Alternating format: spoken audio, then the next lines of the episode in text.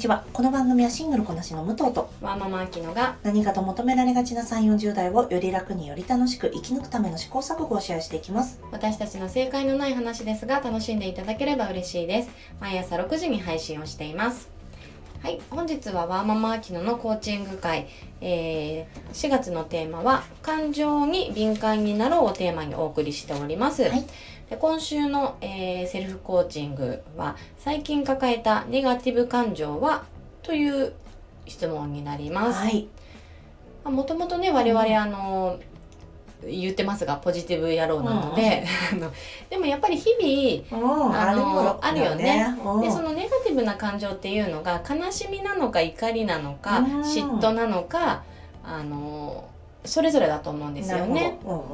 なのでそこがちょっとこう敏感に、うん。えー深掘りできればなというところです。なるほどね。それが分かっていくとどうどういう自分の組み立てにつながっていく、もちろん回避することもで一つだし、うんうんあとはそこをやっぱり分析することがうんうん。何事もね大事なんだけどどね。それによってあの以前のスーさんの話でもありましたが、工夫をするああそうね。っていうところだよね。うんうん。まずは棚卸しをして、うん。分析して工夫して、でもやっぱり言いたいのはそのネガティブな感情を抱えること自体が何も悪いわけではないし、逆にあのそれによって気が付くことっていっぱいあるもんうんね。本当にね、うん、だからその抱えるだけだと感情に負けてしまうのでうんそこをもうちょっとあの深掘りしてあげるっていう癖づけはいをおすすめしております。はい、ありがとうございます。ネガティブなことを、あの、以前の最近自分が不機嫌になったこと、うんうん。起こったこととかもそうなんですけど、私、うもうそれもね、すぐあるから、あきちゃんどうですか？ネガティブになったこと。ネガティブでもそうだね最近はやっぱ怒りで、うん。あのもう子供がうん。のことになっちゃうかな。うんうんうん。でももうまああの内容としてはやっぱり言ったことをやってくれない、うん。であと私あのこれは私がすごいあのなんだろう感情がよ寄っちゃってるけど、うん。次年長さんになるなるんだよね。ね。だから年長さんなのにっていう、頭をつけて子供を見てしまっているから、ね、なんでこれができないこれを言ったっうん、ていうところに対してより一層息子にイライラをしてしまっね。でもやっぱ棚卸しすると結局それって私がすごく支配欲になっちゃってるし、あのべき論がね立っちゃってるってことだよね。そう。っていうところに気づければもうちょっとまあ対処ができるかなね。ってところだね。うんなかなかさこのさっき運動会の話してたけど、うん。運動会でこの、えー保育園の時から運動会をやってないと小学校でじゃあかけっこやるってなった時に、うんうん。かけっこできないよねってなったけど、う本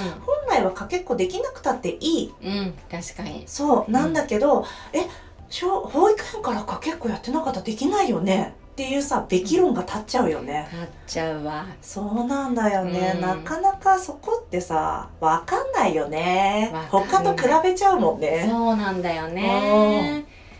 なんか大人になったらさ、うん。こう自分の軸とか、うん。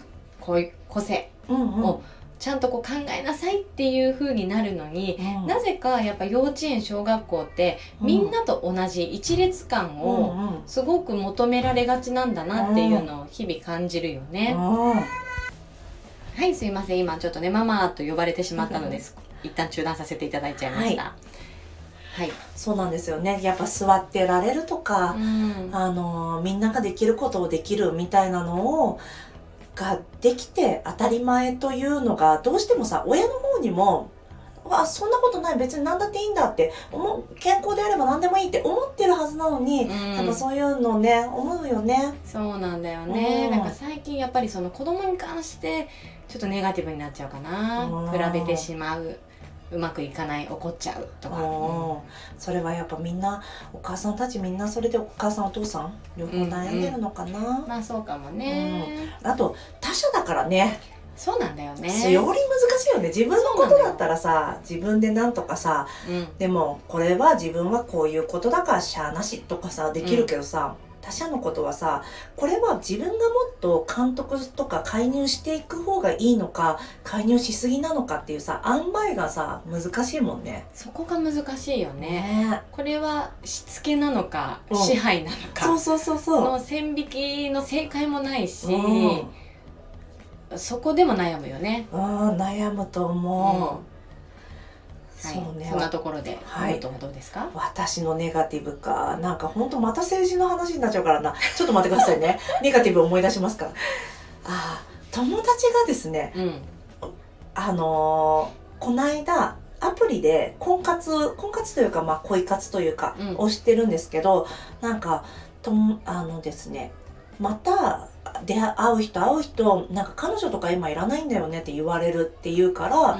うんうん。でその話を聞いそうやって言われると私には価値がないんだって思うんだっていう話をこれもう500回ぐらい聞いてるんですよ。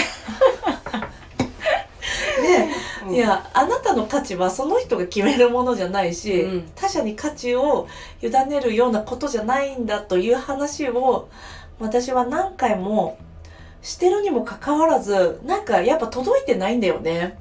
それがなんかなんとなくその子のことはすごく好きだしその子が自分の価値は自分で決める。自分のなんだろうな価値を高く見積もってくれる場所に自分が行くっていううん。ことになってくれるのが一番嬉しいんだけどやっぱりその話を毎回聞くとどうしたもんかなっていう気持ちなのれんに腕押しこれもそうですね。この話ものれんに腕押しみたいなところがありますね。そのこの間言ったなんだっけフェミニズム文脈の話が伝わったことはまた別の話なんだけどね。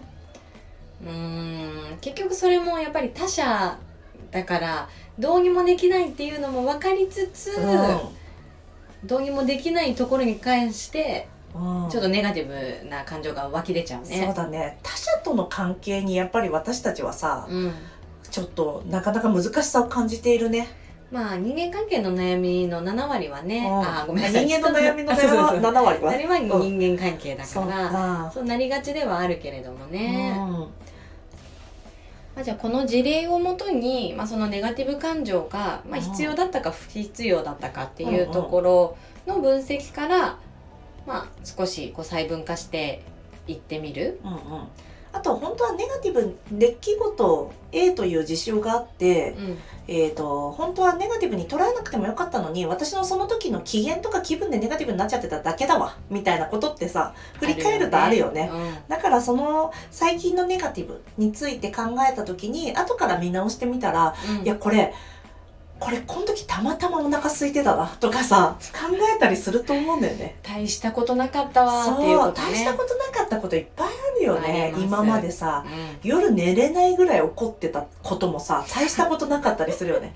あなんだあれ私がちょっとイライラしてただけだとかさ。そうそうそう。あるよね。結局その ABC 理論で言うとうんさ、うん。あの B の認知の仕方がその時の自分の状態によって、そうコンディションによってさね変わるよね。ちゃうのよね。うん。まあ、それはそれでね一つの自分の側面と思って持っといてあのいいと思いますが、ねね感情に引っ張られすぎるとやっぱりあの他がねうまくいかなくねなりがちなので。なんか本当は引っかかるようなことじゃないようなことも感情がネガティブの方に引っ張られてるとなんか別のこともなんかつまずいたりするよね。そうなんだよね。そうなんだよね。なんか荷物抱えすぎてるよりも荷物やっぱ軽い方がうんうん。この行き帰り楽ですから、そうですね。ドアにぶつかっちゃったりしますから荷物が多いと。引っかかりが多くなっちゃうからね。そうそうそうそうだからまあそういった意味で、あの最近の自分を観察するという意味で自分が抱える感情を分析してあげる。はい、といいんじゃないかなと思っています。はい、ありがとうございますはい、じゃあ、はい本日はここら辺で、はいはい、では今日も聞いていただきありがとうございます。この番組はスタンド FM はじめ各種ポッドキャストで配信しております。ハッシュタグ正解のない話でつぶやいていただきましたら私たちがいいねを押しに行きます。皆さんのフォローやご意見いただけますと大変励みになりますのでお待ちしております。ではまた次回失礼いたします。